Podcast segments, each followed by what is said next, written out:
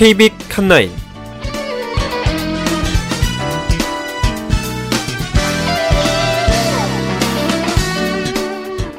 청취자 여러분 안녕하십니까? 2014년 8월 마지막 대주 8월 29일 KB 칸나인 진행의 시각장애 앵커 이창훈입니다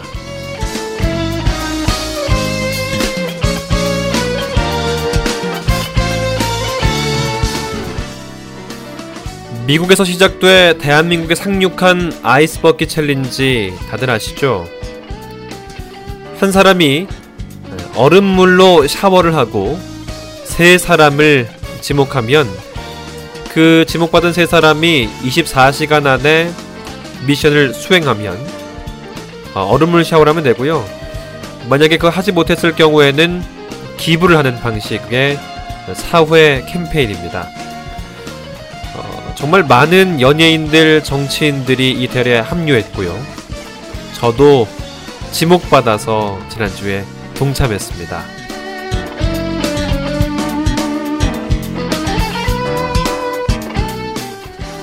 사실 시각장애로 인한 많은 어려움들이 우리 삶에 산재하고 이것들 때문에 많이 분노하기도 하고 아파하기도 하는데 시각장애인들 다 개인차는 있겠지만 어, 더 힘들어하는 어, 루게릭 환자들을 생각하면서 아 나뿐만 아니라 참 많은 사람들이 아파하고 힘들어하고 있구나 이런 부분을 느끼는 시간이 전 됐습니다.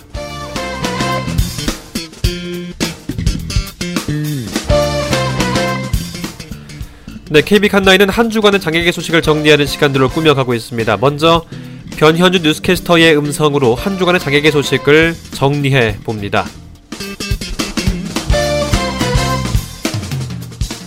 오늘은 한국시각장애인연합회에서 운영하고 있는 어, 또 여름 다양한 또 수상 레포츠 체험 기회 어떻게 진행되고 있는지 알아보고요.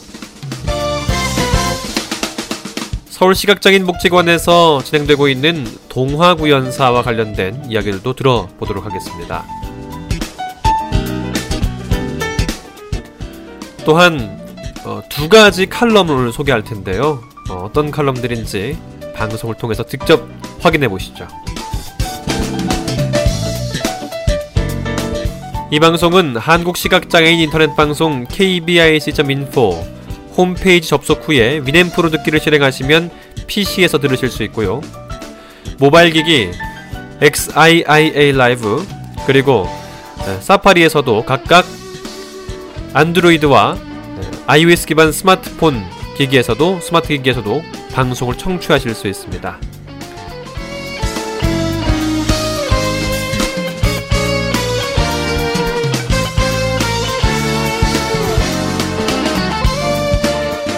(2014년 8월 29일) KB 칸나인 먼저 주간 KBIC 뉴스로 방송 시작합니다.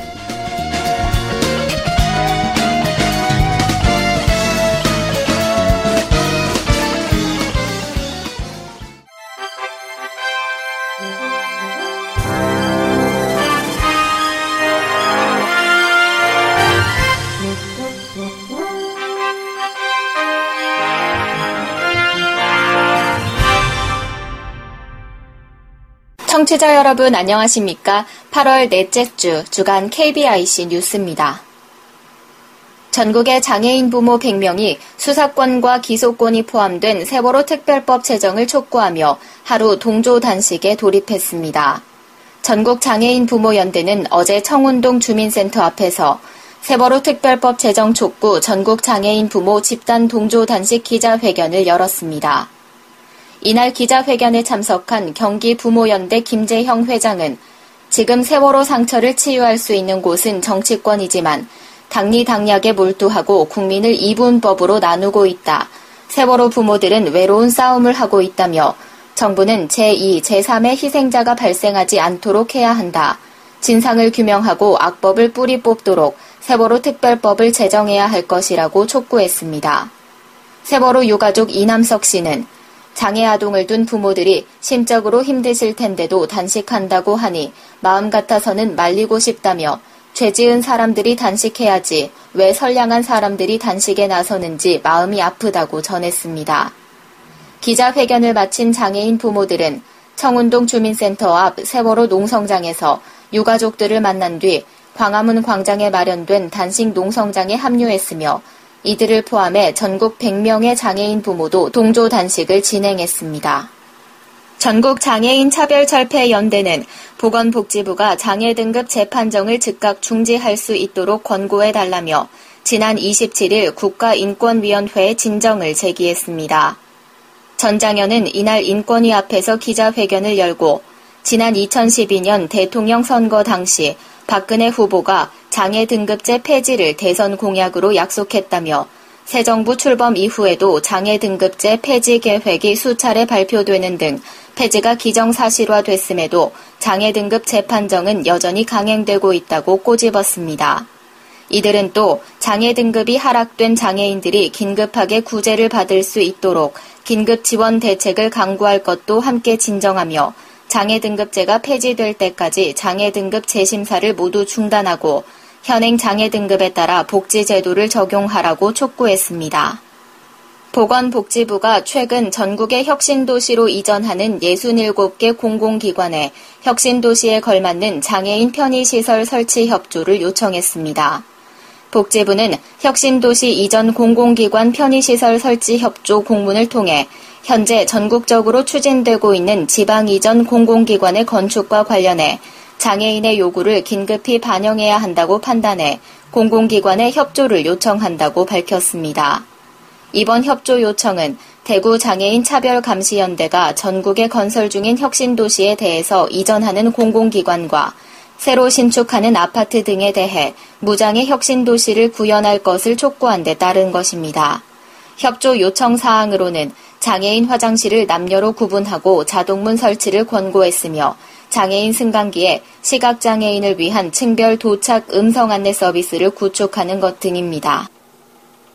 정부가 처음으로 이번 인천 장애인 아시안 게임에 참가하는 선수단에 포상금을 지급합니다. 문화체육관광부는 2014 인천 아시아 경기대회와 이어 열리는 인천 장애인 아시아 경기대회에 출전하는 국가대표 선수단의 사기 진작을 위해 이같이 결정했다고 밝혔습니다. 포상금 규모는 금메달 120만원, 은메달 70만원, 동메달 40만원으로 선수는 획득한 메달 수의 전부를, 단체전은 개인전의 75%, 지도자는 선수가 획득한 메달의 최상위 2개까지 받게 됩니다. 문체부는 아울러 메달과 관계없이 출전 선수단에 15만 원을 지급할 계획입니다. 한편 2014 인천 장애인 아시아 경기대회 마스코트인 저노피 드노피가 루게릭병 환자를 돕기 위한 ice bucket challenge 대열에 합류했습니다. 지난 22일 제17회 인천 아시아 경기대회 마스코트 물범 3남매의 지목을 받은 저노피 드노피는 이튿날 이를 실시해 지난 25일 오후 3시 30분 대회 국문 공식 페이스북에 관련 영상을 공개했습니다. 인천 장애인 아시아 경기대회 조직위 관계자는 아이스버킷 챌린지가 루게릭 환자들을 돕는 의미 있는 행사라고 생각한다며 루게릭 환자는 물론 인천 장애인 아시아 경기대회에 참가하는 선수들에게도 관심과 응원의 손길을 바란다고 말했습니다. 저노피 드노피는 다음 대상자로 2015 광주 하계 유니버시아드 마스코트 누리비와 2015 경북 문경 세계 군인 체육대회 마스코트 해라온 해라온이 마지막으로 페이스북 영상을 보는 모든 이들을 지목했습니다. 다음 소식입니다. 앞으로는 국내 시청각 장애인도 비장애인과 같은 극장 상영관에서 영화를 관람할 수 있을 전망입니다. 국내 중소기업들이 자동 콘텐츠 인식 기술을 적용한 barrier free 영화 플랫폼 개발을 완료했다고 밝혔습니다. 이 플랫폼은 시청각 장애인들이 일반 상영관에서 영화를 관람할 수 있도록 스마트폰을 통해 시청 중인 영화의 화면 해설 자막과 음성을 실시간으로 제공해주는 서비스입니다. 이 개발에 참여한 마크애니는 ACR 기술이 상영 중인 영화의 음성 신호를 스마트폰 마이크가 인식해 특징점을 추출한 후 데이터베이스 서버에서 해당 음성 신호와 연결된 데이터를 찾아 제공해주는 기술로 적용 분야에 따라 이미지, 오디오, 비디오 등 다양한 디지털 콘텐츠 형식에 적용할 수 있다고 설명했습니다. 또 다른 개발사인 액세스 서울은 클라우드 기반의 barrier free 콘텐츠 운영 관리 시스템을 제공하고 CAC 엔터테인먼트는 플랫폼의 사업화와 국내외 마케팅을 담당하게 됩니다. 한편 3사가 개발한 barrier free 영화 플랫폼은 오는 10월 2일부터 11일까지 열흘간 개최되는 제19회 부산국제영화제 기간 중 barrier free 전용관에서 공개될 계획입니다. 장애인들을 속여 외딴 섬으로 데려간 뒤 여러 해 동안 노예처럼 부린 이른바 염전노예 사건의 가해자 3명이 실형을 선고받았습니다. 서울 남부지방법원은 장애인들에게 강제 노역을 시키고 수시로 폭행한 혐의로 염전 운영자 49살 홍모 씨에게 징역 3년 6개월을 선고했다고 밝혔습니다. 또 장애인들에게 더 나은 일자리를 소개해주겠다고 유인해 홍 씨에게 팔아넘긴 혐의로 직업 소개업자 70살 고모 씨와 63살 이모 씨에게 각각 징역 2년과 징역 2년 6개월의 벌금 1천만 원을 선고했습니다. 재판부는 지적 수준이 떨어지는 피해자들에게 협박과 폭행을 일삼고 강제 노역을 시키는 등 죄질이 불량하다고 양형 이유를 설명했습니다.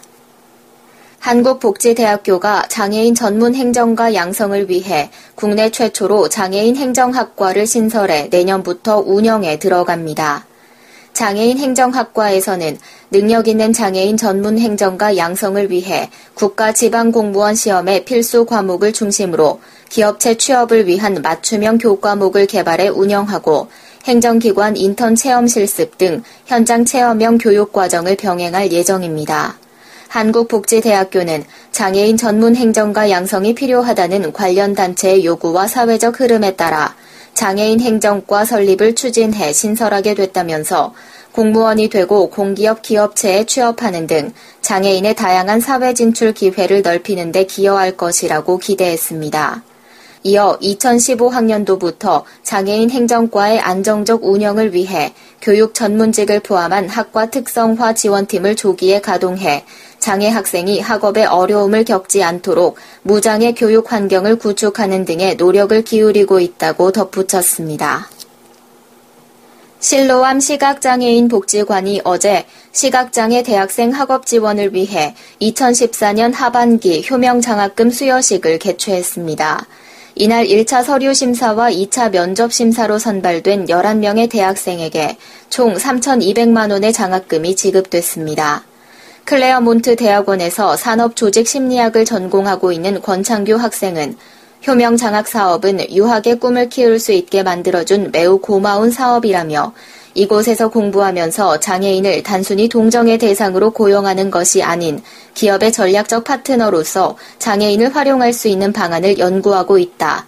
저를 믿어주시는 분들을 위해 최선을 다할 것이라고 소감을 전했습니다. 실로암 시각장애인 복지관 김미경 관장은 효명 장학생들이 사회의 리더로 성장해 나가는 모습에서 큰 보람을 느낀다. 앞으로도 다양한 분야에서 우수한 실력을 갖춘 시각장애인들이 사회의 리더로 성장할 수 있도록 아낌없이 지원할 것이라고 전했습니다. 북한이 장애인들로 구성된 예술단의 외국 공연을 추진하고 있는 것으로 알려졌습니다. 제1본 조선인 총연합회 기관지 조선신보는 조선장애자 보호연맹 관계자의 말을 인용해 오는 10월 조선장애자 예술단의 해외 공연을 영국과 프랑스에서 예정하고 있다고 보도했습니다. 이와 함께 북한 장애인의 지원 사업을 해온 민간단체 푸른 나무 관계자는 지난 27일 연합뉴스와의 통화에서 영국 프랑스 공연과는 별도로 조선장애인 예술단이 이르면 올해 겨울 미국에서 공연하는 방안도 추진하고 있다고 전했습니다. 한편 북한은 지난 2007년 조선장애자 보호연맹 산하에 조선장애자 예술협회를 설립해 장애인 학생들의 성악, 무용 교육에 투자하고 있습니다. 이상으로 8월 넷째 주 주간 KBIC 뉴스를 마칩니다. 진행의 변현주였습니다. 고맙습니다.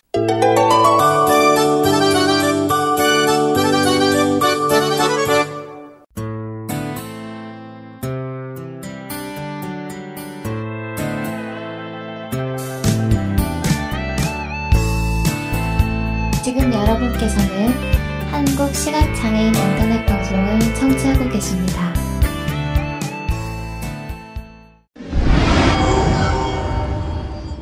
자, 먼저 한국시각장애인연합회입니다. 한국시각장애인연합회가 여름 스포츠인 수상스키와 래프팅, 스킨, 아, 스킨스쿠버 다이빙 교실을 연다는 소식입니다. 여전히 무더운 날씨가 계속되고 있는데요. 오늘 이야기 한번 시원하게 나눠보죠. 한국시각장애인연합회 지역사회복지팀 유선근 팀장입니다. 안녕하세요. 예, 안녕하세요. 네. 예, 한국시각장애인협회 지역사회복지팀 유성근입니다. 네. 먼저 세 가지 스포츠 활동 있지 않습니까? 수상 스키, 래프팅, 그리고 스킨 스쿠버 다이빙이 있는데 예, 어떻게 이제 진행되는 건지 좀 알려주세요. 아, 예, 일단 저희 그 연합회에서는 매년 여름 다양한 하계 레포츠 프로그램을 진행하고 있습니다. 네. 그전 먼저 그 래프팅을 설명드리겠습니다. 그 래프팅에는 이제 하천의 흐름을 타고 진행하는 급류 래프팅하고요. 네. 강을 건너는 도강 래프팅 두 가지 종류가 있는데 음. 저희는 이제 시각장애인 참가자의 안전을 고려해서 그 남이섬 인근 인근 북한강을 건너는 도강 래프팅 위주로 진행하고 있습니다. 네. 그래서 일단 시각장애인과 자원봉사자가 1대1 매칭이 돼서 참가자들이 보트에 탑승한 후에 이제 구령에 맞추어서 페달링을 해, 하면서 가고자 하는 방향으로 이동하게 되는데 네. 그러니까 이를 통해서 참가자들의 협동심 향상에 기여할 수 있고 시각장애인과 자원봉사자가 하나가 되는 모습을 보일 수가 있습니다. 네. 그리고 또 하나 더 있죠? 아, 예, 두 가지가 더 있는데요. 일단 수상스키 교실은 그 청평댐 상류에서 진행되고 있는데요. 음. 그 일단은 목적은 참가자의 하체 근력 향상, 균형 감각 향상 그리고 스피드를 통한 스트레스 해소에 기여하고 있는데요. 일단은 이론 및 지상 교육을 통해서 수상 스키에 대해서 이론적으로 배우고 처음 수상 스키를 접하시는 분들께서는 이제 모터보트에 달린 봉을 잡고 네. 기존에 잡게 되고요. 기존에 수상 스키를 경험하신 분들은 줄을 잡고 수상 스키를 체험하시게 됩니다. 네. 아, 또한 이제 수상스키나 래프팅 교실을 운영하는 장소에는 이제 안전 라인이 설치돼 설치되어 있고 다양한 튜브들이 준비되어 있어서 그 참가자들이 물놀이를 하면서 즐거운 추억을 만들어가고 있습니다. 네. 스킨 스쿠버 다이빙도 있죠? 예, 마지막으로 스킨 스쿠버 다이빙 교실은 그 강원도 고성 앞바다에서 진행되고 있습니다. 그래서 일단 1박 2일로 진행되게 되는데요. 음. 첫날에는 이론 교육 및 스킨 다이빙, 그 흔히들 아시는 스노클링을 생각하시면 될 거고요. 네. 그다음에 둘째 날에는 오전에는 산소통을 메고 전문 강사와 함께 수중 한 7에서 9m의 심해 잠수를 체험하게 됩니다. 음. 그래서 그래요. 이제 수중에서 차분, 차분히 자신의 호흡을 느끼고 심해의 소리를 귀를 기울이며 평소 경험할 수 없었던 이제 신비로운 체험을 하게 되게 되- 되겠습니다. 네. 바다 안에서 신비한 체험을 하게 되는 거군요. 네, 네, 맞습니다. 그 이게 1박 2일 뭐 하루 이렇게 좀 구성이 돼 있는데 교육이 이 하루 만에 좀 다 배울 수 있는지도 궁금하고 이 네네. 특히 수상 스키와 스쿠버 다이빙은 좀 어려운 운동이 아닐까 하는데 교육만 잘 따르면 모든 시각장애인들이 좀 다 할 수 있나요? 아, 예, 물론 개개인에 따라서 조금 차이는 있는데요. 음. 그 수상 스키와 스쿠버 다이빙 모두 이제 큰 어려움 없이 하실 수가 있습니다. 네. 일단 수상스키는 개인의 균형 감각이나 하체 근력에 따라 하루 만에 수상스키를 즐기는 분도 계시고요. 그러니까 프로그램이 진행되는 2년, 3년의 참여를 통해서 그 장기적으로 즐기시는 분들도 계십니다. 음. 그 다음에 오히려 스킨스쿠버 다이빙은 전문 강사와 함께 체험하기 때문에 수상스키보다 훨씬 더 쉽게 프로그램에 참가하는 모습을 볼 수 있습니다. 아, 그렇군요. 그리고 요즘 저희가 주안을 두고 있지만 프로그램 진행 중 가장 중요한 것은 참가자들의 안전이기 때문에 네. 안전한 프로그램이 진행될 수 있도록 안전 교육에 또 가장 많은 신경을 쓰고 예. 있습니다. 안전이 요새 좀 화두가 되고 있기 때문에 네 네. 자, 운동을 하면 기분도 기분이지만 신체가 건강해지잖아요. 여름 네네. 스포츠 활동을 하면 어디에 좀 좋을까 하는 생각 좀 드는데 어떤 장점이 있나요? 일단 좀 말씀을 드렸던 부분이 있는데 래프팅, 수상스키, 뭐 스킨 스쿠버 다이빙에 참가하시면 일단 기초 체력 향상하고 음, 뭐 근력이 좋아지시고요. 음, 뭐 이제 스트레스 해소나 균형 감각 향상 등의 이제 여러 가지 긍정적인 면이 많습니다. 음. 그 중에서도 시각장애인 분들이 이제 스트레스 해소를 할 방법이 많지 않은데 네. 일단 스트레스 해소가 가장 큰 그렇죠. 장점이라고 생각이 되고요. 음. 근데 보통 청평댐이나 북한강, 강원도 고성 앞바다 등의 이제 공기가 좋고 경치 좋은 곳으로 가서 진행을 하기 때문에 그러니까 참가자들이 이제 일상에서 좀 그 벗어나서 여유로움을 즐길 수 있 다고 생각이 됩니다. 네. 또한 그래요. 이제 또 프로그램 진행하시면서 그 참가자들 간의 다양한 정보를 공유할 수 있고요. 또 자원봉사자와 함께 그 교류를 통해서 서로를 이해할 수 있는 기회가 이제 장점이라고 생각이 됩니다. 네. 교육하시는 강사분들은 어떤 분들인지 또 자원봉사로 도와주시는 건지 궁금하네요. 아, 일단 뭐 수상 안전 요원, 뭐 수상 스키 강사, 뭐 스쿠버 다이빙 강사, 뭐 동력 수상 레저 기구 조종 면허 등 이제 다양한 자격증을 보유한 전문 강사의 진행 아래 이제 저희 그 연합회 직원들하고요. 그 자원봉사자들이 가이드 역할을 하면서 실시하고 있습니다. 네. 그래서 프로그램을 진행하기 전에 이제 업체와의 미팅을 통해서 뭐 음. 보험 가입의 유무라든지 강사 자격증 유무를 확인하고 진행하고 있습니다. 네. 서울시각장애인 복지관에서 이번에 처음으로 시각장애인 동화 구연사를 양성한다는 소식입니다. 저도 조카가 있는데 음, 정말 예뻐하거든요, 조카를.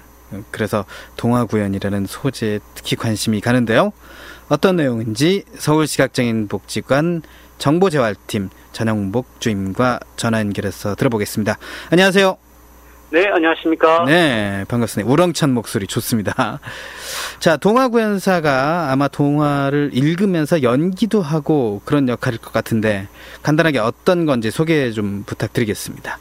네, 동화 구연사는요, 그 단어의 느낌처럼 주로 어린아이들을 대상으로 말로 재미있고 실감나게 연기하면서 동화를 들려주는 사람을 말하는데요. 네, 약 5분 정도 되는 어, 분량의 동화를 직접 외우셔서 어, 자라나는 새싹들인 아이들에게 말을 통해서 이야기 속으로 쉽게 빠져들어가게 하고 네, 그 동화 속에서 교훈도 얻고 꿈과 비전을 갖고 자라나는 아이들이 되도록 돕는 직업입니다. 음, 동화구연사는 어떤 사람들에게 어울리는 일일까요? 어, 우리가 일반적으로 누구든지 적성이 맞지 않으면 네. 열정을 갖기도 힘들고 오래 지속하기도 힘드시잖아요. 그렇죠. 마찬가지로 동화 구연사도 어, 세 가지 정도의 기본 자질을 갖추신 분이라면 누구나 도전할 수 있는 직업이라고 보고 있습니다. 어, 세 가지 알려주세요. 네, 네. 첫째로는요, 아이들을 얼마나 좋아하는지 여부입니다. 네, 아이들에게 이야기 들려주길 좋아하시고, 아이들이 예쁘게 자라고 바르게 자라기를 바라는 마음을 가지고 계신 분이시라면 네, 누구에게나 어울릴 것 같고요. 둘째로는 적극적으로 대화하기를 좋아하시고, 남에게 재미있게 이야기를 풀어가시면서 동화구연에 관심이 있으신 분이면 더욱 좋고요. 네. 마지막으로는 어, 밝은 표정과 밝은 목소리로 열정적으로 다가가실 수 있으신 분이라면 적합할 것 같습니다. 네, 그럼 동화구연은 어떤 식으로 하는지도 궁금한데요. 아까 좀 말씀 좀 해주시긴 했지만 네. 그 시각장애인 아이들뿐만 아니라 비시각장애인 아이들에게 동화구연을 할 예정이도 궁금하네요. 네, 어, 동화구연은 아이들의 귀와 눈동자를 집중시키면서 음, 이야기 세상 속으로 빠져들게 하는 기술입니다. 네네. 그래서 다양한 얼굴 표정과 목소리로 감정을 표현하게 되고요. 네, 손이나 도구들을 이용하게 됩니다. 음, 어, 비시각장애인 아이들은 쉽게 동화되고 잘 따라오지만 음, 우리 시각장애 아동들은 귀로만 집중해야 하는 어려움이 있는 관계로 그렇죠.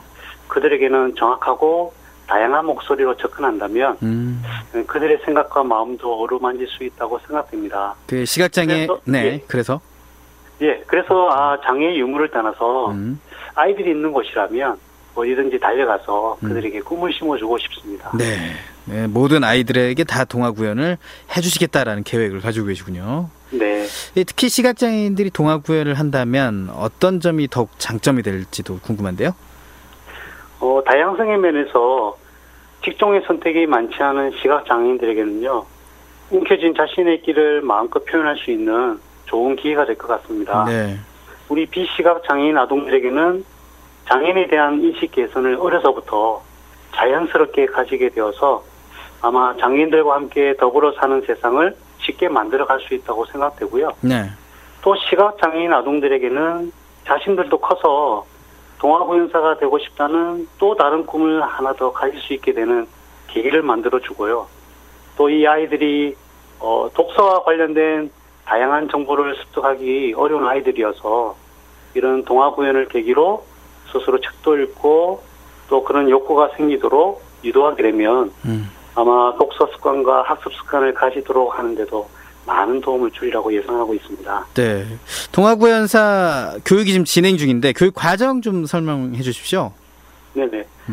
어, 올해 하반기 8월 10일부터 시작된 저희 시각장애인 동화구연사 양성교육은요. 한마루 동화구연과 손유희 연구회의 대표이신 김경옥 강사님을 모시고 어, 8월부터 10월까지 총 19회의 수업으로 이론과 실기 교육을 실시하게 됩니다. 이후 두 차례 정도 어, 동아구연사 필기 및 실기 시험 응시 기회를 제공해 드리고요.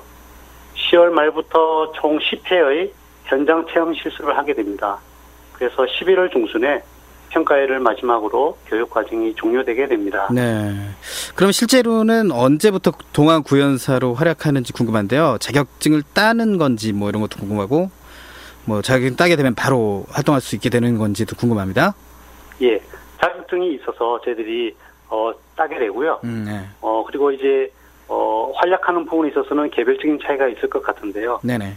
자격증을 취득하신 후에 어, 적성과 적응력이 뛰어나신 분들은 어, 짧은 기간의 개별 현장 실습을 통해서 경험을 쌓으신 후에 프리랜서로 시작하실 수 있으시고요. 네. 일반적으로는 한 1, 2년 정도의 다양한 현장 경험을 통해서 경력을 쌓으신 후에 요청하시는 기관이나 단체에 취업하실 수가 있고요. 프리랜서로도 활동이 가능합니다. 네. 자, 이 방송을 듣고 계시고 어, 관심 가질 분들이 많을 것 같아요. 이 방송 들으시고 나서 예. 추후에 교육 모집이 좀 있다면 알려주십시오. 네. 어, 시각장애인들의 취업이 어려운 현실을 바라보면서 어, 올해부터 저희들이 새로운 직종인 시각장애인을 위한 동아구연사 교육과정을 어, 현대올뱅크 1% 나눔재단의 지원으로 개설하게 되었습니다. 이 교육 사업이 잘 정착되어서 더 많은 동아구연사가 배출되기를 희망하고 있고요. 네. 내년에도 이 사업이 이어져서 교육생을 모집하게 되면 어, 근본에 신청을 주저하셨던 분들과 또 새롭게 도전하기를 희망하시는 모든 분들이 음. 다 참여해 주시면 정말 감사하겠습니다. 네.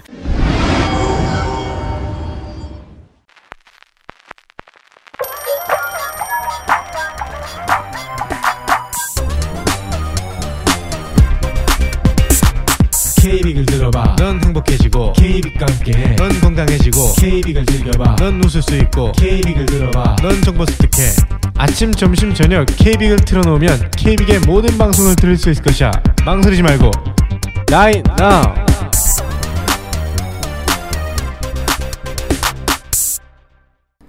네, KB 칸나인 에, 칼럼을 소개하는 시간입니다. 먼저 어, 2주 전에 프란치스코 교황이 한국을 방문했습니다. 어, 다양한 이슈들 또 진짜 그 행보들이 많은 사람들에게 관심 또 많은 사람들에게 큰 울림을 줬던 어, 방한 일정이었습니다. 에이블 뉴스 이와 관련된 여러 가지 의견들 또 이것으로 그치지 않고 어떤 어, 시선으로 장애인들을 봐야 바라봐야 할 것인지를 실은 기고문 한번 살펴보도록 하겠습니다. 에이블 뉴스에 실린 기고문 함께 살펴보죠. 장애인은 누군가를 눕혀주기 위한 도구가 아니다. 프란치스코 교황의 방안을 바라보며 얼마 전 프란치스코 교황의 방안이 있었다. 천주교 신자들뿐 아니라 많은 국민들이 교황의 방문을 열렬히 환호했고 또한 기뻐했다. 교황의 방문은 국민들에게는 단순히 종교 지도자의 방문이 아니었다. 지혜와 희망을 담은 염원이었다. 세월호 참사와 여객기 폭격 등 그간의 좋지 않은 일로 마음이 뒤숭숭했던 터라 국민들은 위안이 필요했다. 그 바람대로 프란치스코 교황의 따뜻하고 인자한 성품은 국민들의 마음을 어루만졌다. 세월호 참사 유가족을 찾아가 위로하고 청년들을 위한 연설도 했으며 아이들을 진심으로 사랑하는 마음으로 한 명 한명 머리를 쓰다듬고 입을 맞추었다. 그리고 최대한 허례허식은 버리고 방문 일정에 꼭 필요한 것으로 마련해 일정을 소화했다. 섬김과 겸손의 정신이 몸에 밴 것을 알아서일까? 국민들은 교황의 모습을 보며 눈물도 흘렸고 힘을 얻었다. 개인적으로는 언론의 집중적인 보도와 반발이 있던 꽃동네 방문은 썩 좋아 보이지 않았지만 이건 어디까지나 개인적 의견일 뿐 다른 입장을 이해 못하는 건 아니다. 아무튼 4박 5일의 짧은 일정을 매스컴을 통해 간접적으로나마 느낀 것은 섬김의 실천이 있다는 것이 대단하다는 것이었다. 말로는 누구나 할 수 있는 섬김이지만 그것을 몸으로 실천한다는 것은 어려운 일이기 때문이다. 가난한 사람들에 대한 자신의 관심을 드러내기 위해서 프란치스코라는 이름을 선택했다고 하는데 그대로 실천하고 있는 셈이다. 어쨌든 교황 자신이 지목하여 처음으로 방문한 곳이 한국이라는 의미는 크고 또한 이 땅의 사람들에게 위안을 주고 떠난 점도 감사하지만 중요한 건 지금부터다. 교황의 꽃동네 방문 당시 언론은 이를 앞다퉈 보도했고 따뜻한 면을 부각시켰지만 중요한 건 그날 하루가 아니라 장애인 삶의 전반이다. 세상은 촉각을 곤두세우는 일들 때문에 장애인의 삶은 뒷전이다.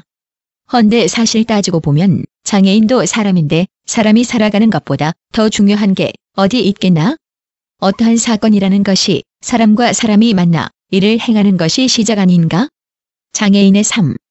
그의 숨과 간절함의 순간을 누군가는 알아야 한다. 예컨대 시설에 남고자 하는 사람은 시설에 남되 인격체로서의 대우를 받아야 할 것이고 탈시설을 하고자 하는 사람은 자립할 수 있도록 필요를 채울 수 있는 현실적 도움이 필요할 것이며 두 가지 경우가 아닌 다른 케이스를 가진 사람 역시 살아가기 위한 노력을 늘 하고 있으므로 지속적 관심이 필요하다. 장애인은 누군가를 눕혀주기 위한 하나의 도구가 아니다. 그저 마음씨 좋은 분의 선행을 알리기 위한 들러리가 아닌 하나의 주체이다. 때문에 필자는 인생의 한 주체로서 열심히 그리고 당당하게 살아가는 사람들에게 관심을 가져달라고 말하고 싶다. 일시적인 동정과 연민이 아닌 장애인의 삶 전반을 개선하기 위한 논의와 관심이 지속될 때 프란치스코 교황이 강조한 남을 나보다 낫게 여기는 그 정신이 실천되지 않을까 생각한다. 이 글은 경기도 성남에 사는 독자 안지수님이 에이블 뉴스에 보내온 기고문입니다.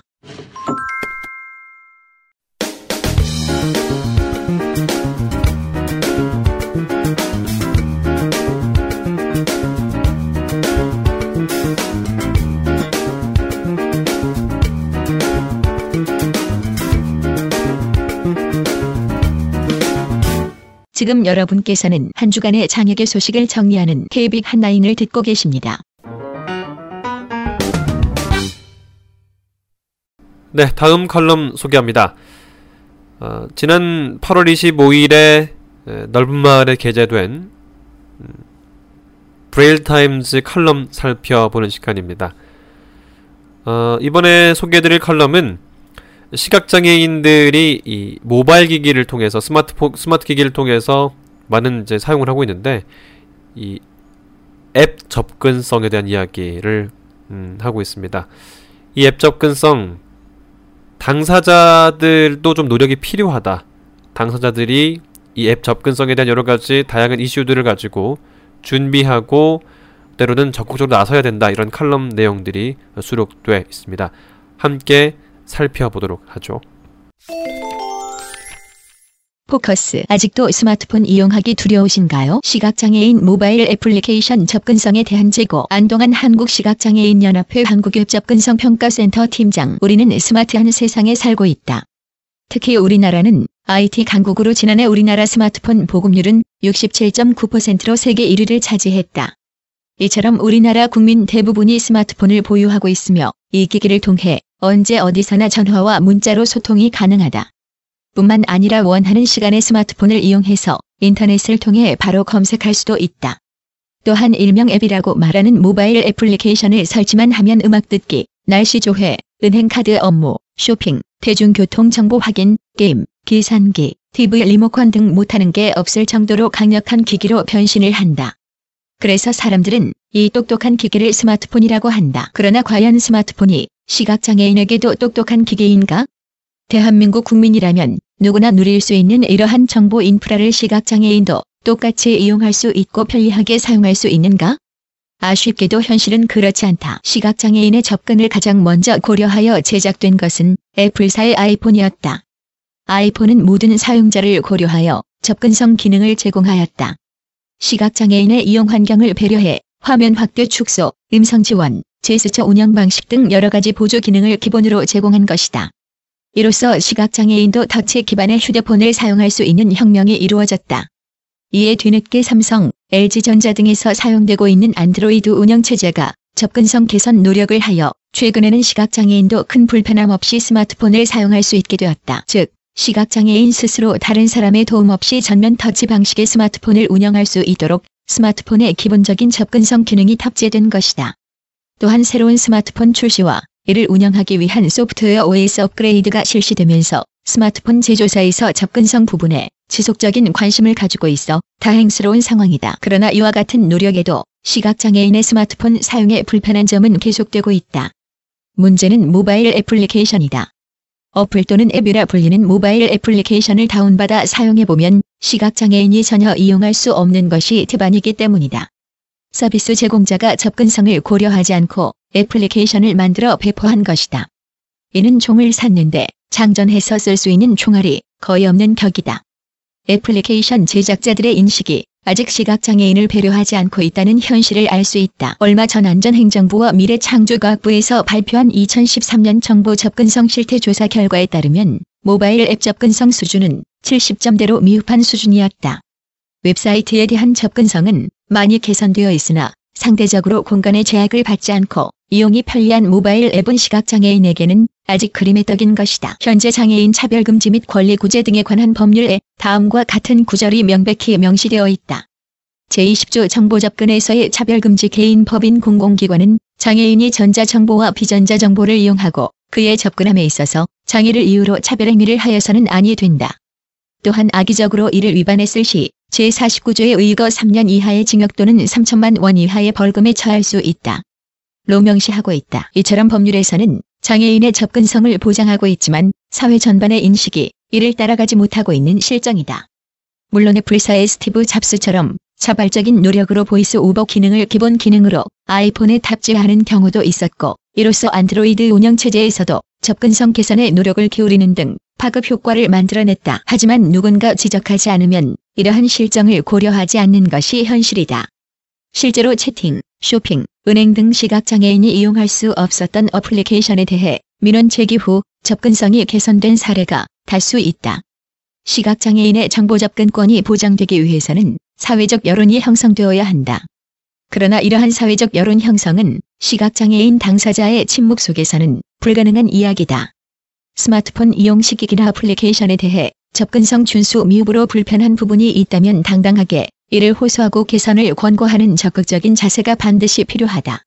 그래야 법적인 제도와 함께 사회적 여론을 향상시켜 시각장애인의 편리한 스마트 생활을 영위할 수 있을 것이다.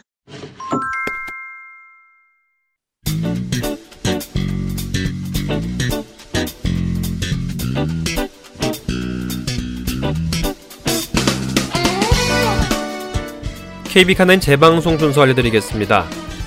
내일 토요일 오후 8시, 월요일 6시, 화요일 4시, 수요일 2시, 목요일 12시, 다음 주 금요일 오전 10시에 재방송됩니다. 이 방송은 또 팟캐스트.kbic.info에서도 다시 들으실 수 있습니다.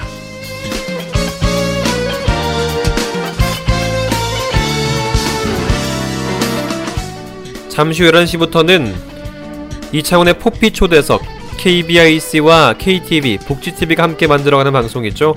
이차원의 포피 초대석이 방송됩니다. 오늘도 배리어프리 영화위원회 이은경 대표, 김수정 사무국장 두 번째 편이 방송되고요. 이어서 유혜윤 씨가 진행하는 책 읽어주는 포피도 이어집니다.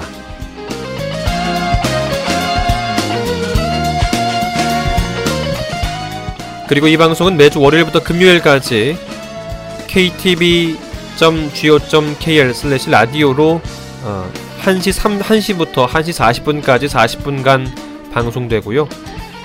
kbic.info 저희 홈페이지 접속 후에 KTV 포피 채널 바로가기 링크를 누르시면 또 방송 들으실 수 있습니다.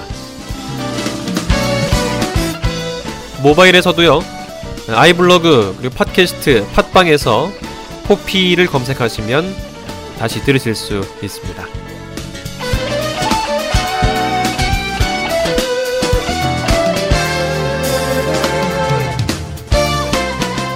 (2014년 8월) 마지막 주 (8월 29일) KB 칸나인 여기서 이만 마치겠습니다.